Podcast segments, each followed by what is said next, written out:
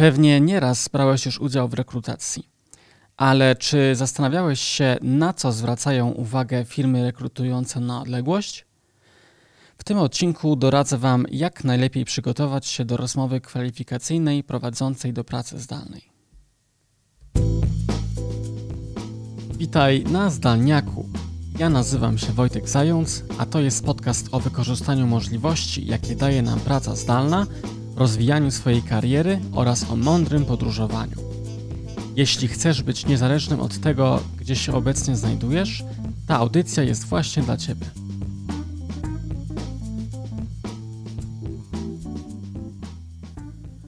Kiedy planowałem odcinki do tego podcastu, spodziewałem się, że pierwsze z nich poświęcone będą raczej podróżom i moim osobistym doświadczeniom.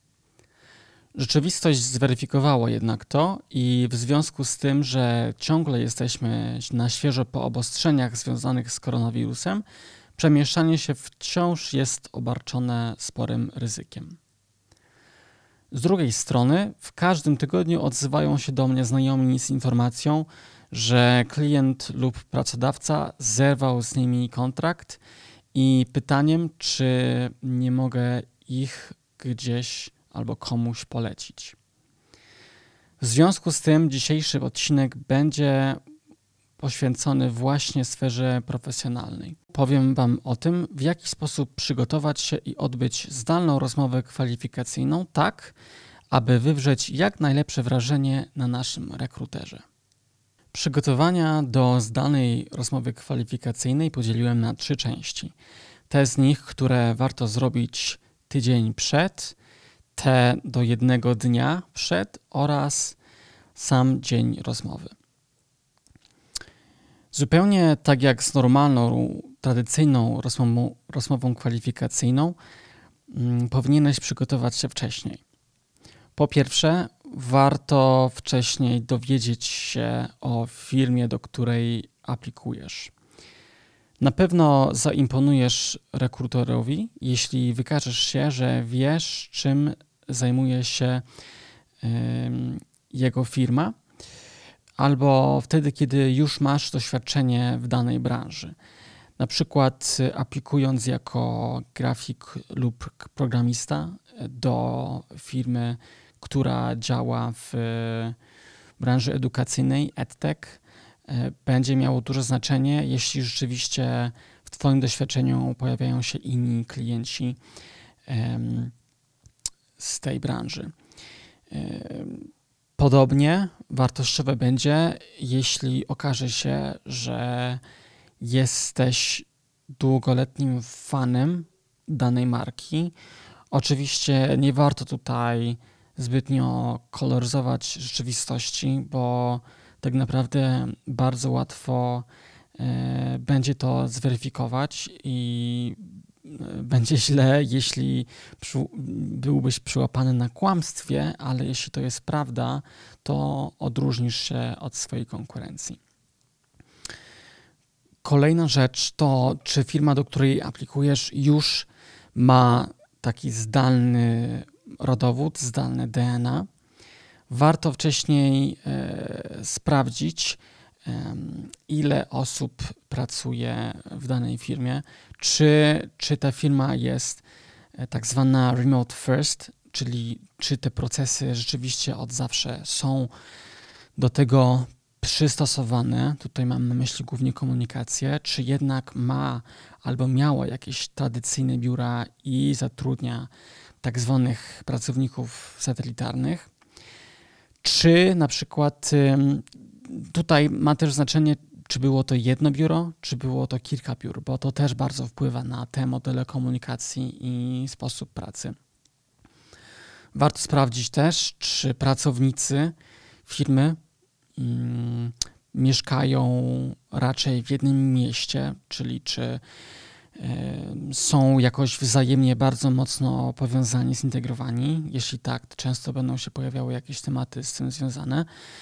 Mm, albo patrząc szerzej, czy pracownicy w większości są z danego kraju, czy jest to mm, raczej jednorodne środowisko, czy, e, czy są to osoby z różnych kultur, z różnych stref czasowych.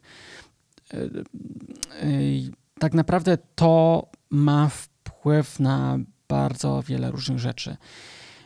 Chodzi tutaj zarówno o przepływ informacji, ale też o, o czas spotkań, o to, czy, czy komunikacja będzie odbywać się asynchronicznie czy, czy synchronicznie oraz warto też dostosować swój język, swoją warstwę językową do, do osób, z którymi rozmawiasz. Jak wiadomo, e, jest bardzo wiele różnic w sposobie komunikacji wśród e, Amerykanów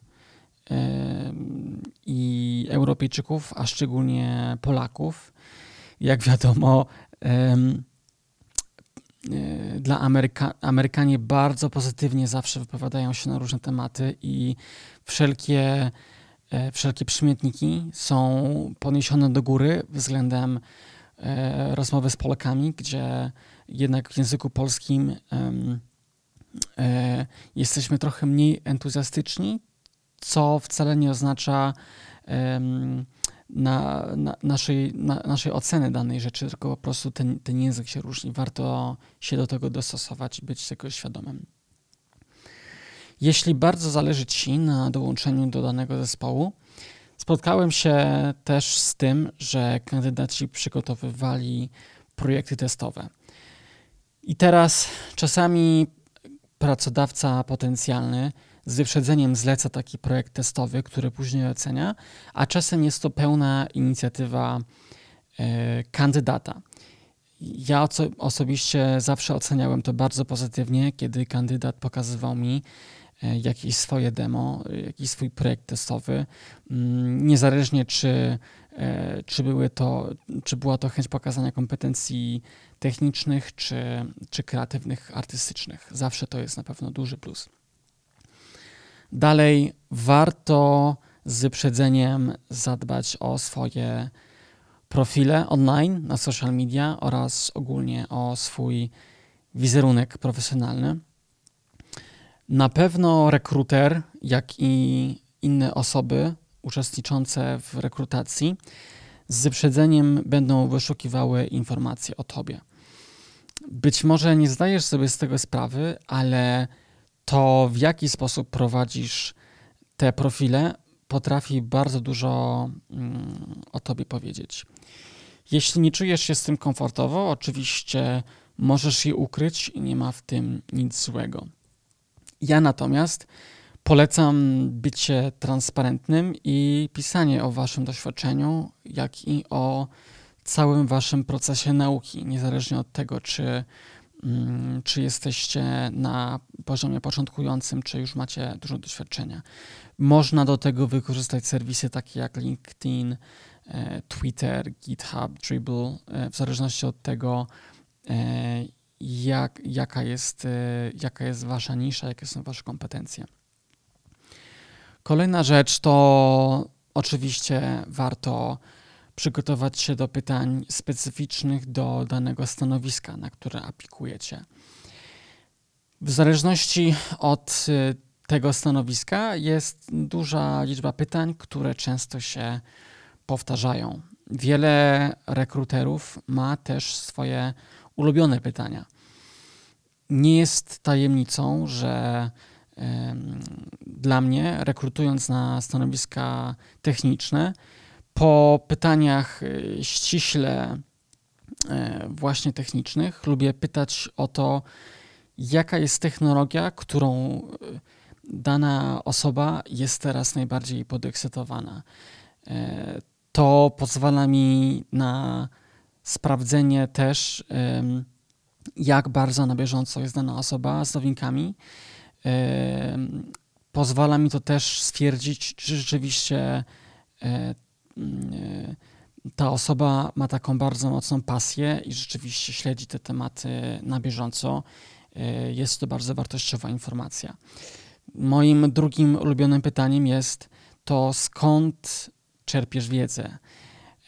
To ma znaczenie szczególnie jeśli chodzi o osoby, które rekrutuje gdzie, gdzie język tej osoby to nie jest angielski w pierwszej kolejności, dlatego że no, prawda jest taka, że w bardzo wielu e, zawodach, bardzo wielu branżach, to jednak język angielski jest, jest tym podstawowym, gdzie pojawia się najwię najwięcej e, materiałów źródłowych, e, więc taka informacja, czy ktoś rzeczywiście um, śledzi powiedzmy bezpośrednio osoby, które, które, które przodują tutaj w, w badaniach, w rozwoju danej technologii, śledzenie tych osób bezpośrednio e, na platformach takich na przykład jak, jak Twitter, mówi mi o tym, że, że ta osoba jest bardzo na bieżąco. Później w dalszej kolejności są jakieś blogi, które e, i dziennikarze tematyczni, którzy w jakiś sposób E, dokonują syntezy takich informacji, przekazują je dalej, to jest nadal dobre, ale oczywiście jest tutaj jakieś opóźnienie i, i kolejny etap, który, który powoduje, że właśnie te informacje nie są aż tak, aż tak bliskie źródła. No i trzeci etap to są jakiegoś rodzaju tłumaczenia, czy, czy książki w innych językach, w tym po polsku, czy blogi polskie, gdzie niestety no, z biegiem czasu oczywiście jest coraz więcej, tak, tak jak branże się rozwijają, coraz więcej jest też bardzo wartościowych materiałów w obcych językach, w tym w polskim, ale niestety mówi mi to o tym, że bardzo często e, te, te informacje jednak pojawiają się z opóźnieniem i, i, i no jest to dla mnie osobiście taki trochę negatywny sygnał. Oczywiście jest to bardzo subiektywne. Jeśli chodzi o stanowiska związane z jakimiś kompetencjami technicznymi, no to z wyprzedzeniem można znaleźć e, też informacje, z jakich technologii korzysta się danej, w danej firmie i z wyprzedzeniem przygotować na pytania z nimi związane. Są portale, które też e, grupują, zbierają takie pytania, często pojawiające się na, na rozmowach rekrutacyjnych. No i oczywiście, no i też warto wiedzieć, że rekruterzy też często korzystają z takich portali, żeby właśnie czerpać pomysły. Jakie pytania pozwolą na, na lepsze zrozumienie poziomu wiedzy kandydata, więc nic, nic nie stoi na przeszkodzie, żebyście e, ich w tym ubiegli i też te serwisy sprawdzili. E, kolejna rzecz to dostosowanie się do roli, którą aplikujesz tutaj. E, bardzo wiele stanowisk wiąże się z różnymi archetypami. Mm, ogólnie, jeśli aplikujesz na jakieś e, stanowisko wyższe stopniem, kiedy, kiedy powiedzmy w kontekście, nie wiem, czy, czy e, programisty, czy kierownika projektów, aplikujesz na stanowisko, gdzie są jednak te obowiązki kierownicze, naturalne będzie, że no. będziesz chciał pokazać swoje przywódcze atrybuty i doświadczenie z tym związane. Jeśli natomiast e, zawód, na którym, e, na, na którym ci zależy, jest bardziej kreatywny, możesz zwrócić uwagę swoje oczywiście cechy artystyczne, to, że od dawna, od dzieciństwa ważna była dla ciebie warstwa wizualna i tak dalej. Rekruterzy oczywiście sprawdzają też mm, kompetencje miękkie, więc niezależnie od Twojego typu osobowości, warto wykazać się entuzjazmem i starać się, aby ta warstwa komunikacji była też na jak najlepszym poziomie. Dalej, oczywiście warto z wyprzedzeniem przemyśleć swoje warunki finansowe, e, na które, które liczymy. Tutaj często można też znaleźć informacje na ten temat w internecie. Bardzo wiele firm ma swoje profile na serwisach typu Glassdoor. To jest serwis, gdzie pracownicy anonimowo publikują informacje o swoich zarobkach. E, są też inne serwisy, w zależności od, od branży. Tutaj y, bardziej popularne firmy technologiczne, ich pracownicy korzystają z, ze strony Levels FYI I natomiast inne, w, w innych środowiskach często takie informacje pojawiają się często na jakichś forach e, i tak dalej, więc można to łatwo sprawdzić. Tutaj dzięki temu, wiedząc to z wyprzedzeniem, będziemy mieli lepszą pozycję negocjacyjną i będziemy wiedzieli, na co możemy się przygotować. Warto też przemyśleć, w jakich godzinach będziemy w stanie wykonywać swoją pracę, czy jesteśmy skłonni do naginania tych zasad i pracy e, w innych godzinach, jeśli będzie to konieczne, jeśli dani pracownicy albo dany klient jest w innej strefie czasowej, to jest to, na co na pewno powinniśmy zwrócić e, uwagę. I ostatni, ostatni etap z przygotowań, które które warto przemyśleć wcześniej e, z trochę większym wyprzedzeniem, to są potencjalne pytania do, do potencjalnego pracodawcy lub klienta. E, te pytania nie tylko pozwolą ci na e, dowiedzenie się rzeczy, które wpłyną na, na to, jak bardzo jesteś skłonny na, na potencjalne ustępstwa, czy jeśli chodzi o godziny pracy, czy jeśli chodzi o wynagrodzenie, stawkę godzinową, ale pokażę też e, rekruterowi Twoją proaktywność, tym, że jesteś e, rzeczywiście po pierwsze brzydko, mówi, się brzydko skomitowany, polskie słowo to jest, czy jesteś zaangażowany w cały proces.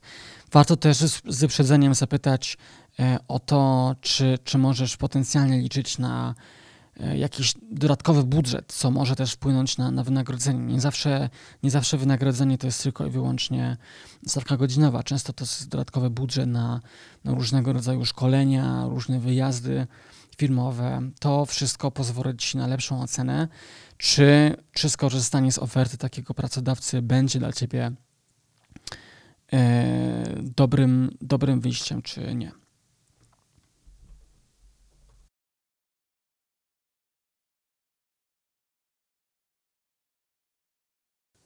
Kolejny etap do jednego dnia przed rozmową. Upewnij się, że na kamerce Twoje otoczenie i tło wyglądają profesjonalnie. Nie chcesz rozpraszać rozmówcy bałaganem lub kontrowersyjnymi detalami, jak e, rzeczami na półce, których nie chcesz, żeby Twój rekruter zobaczył.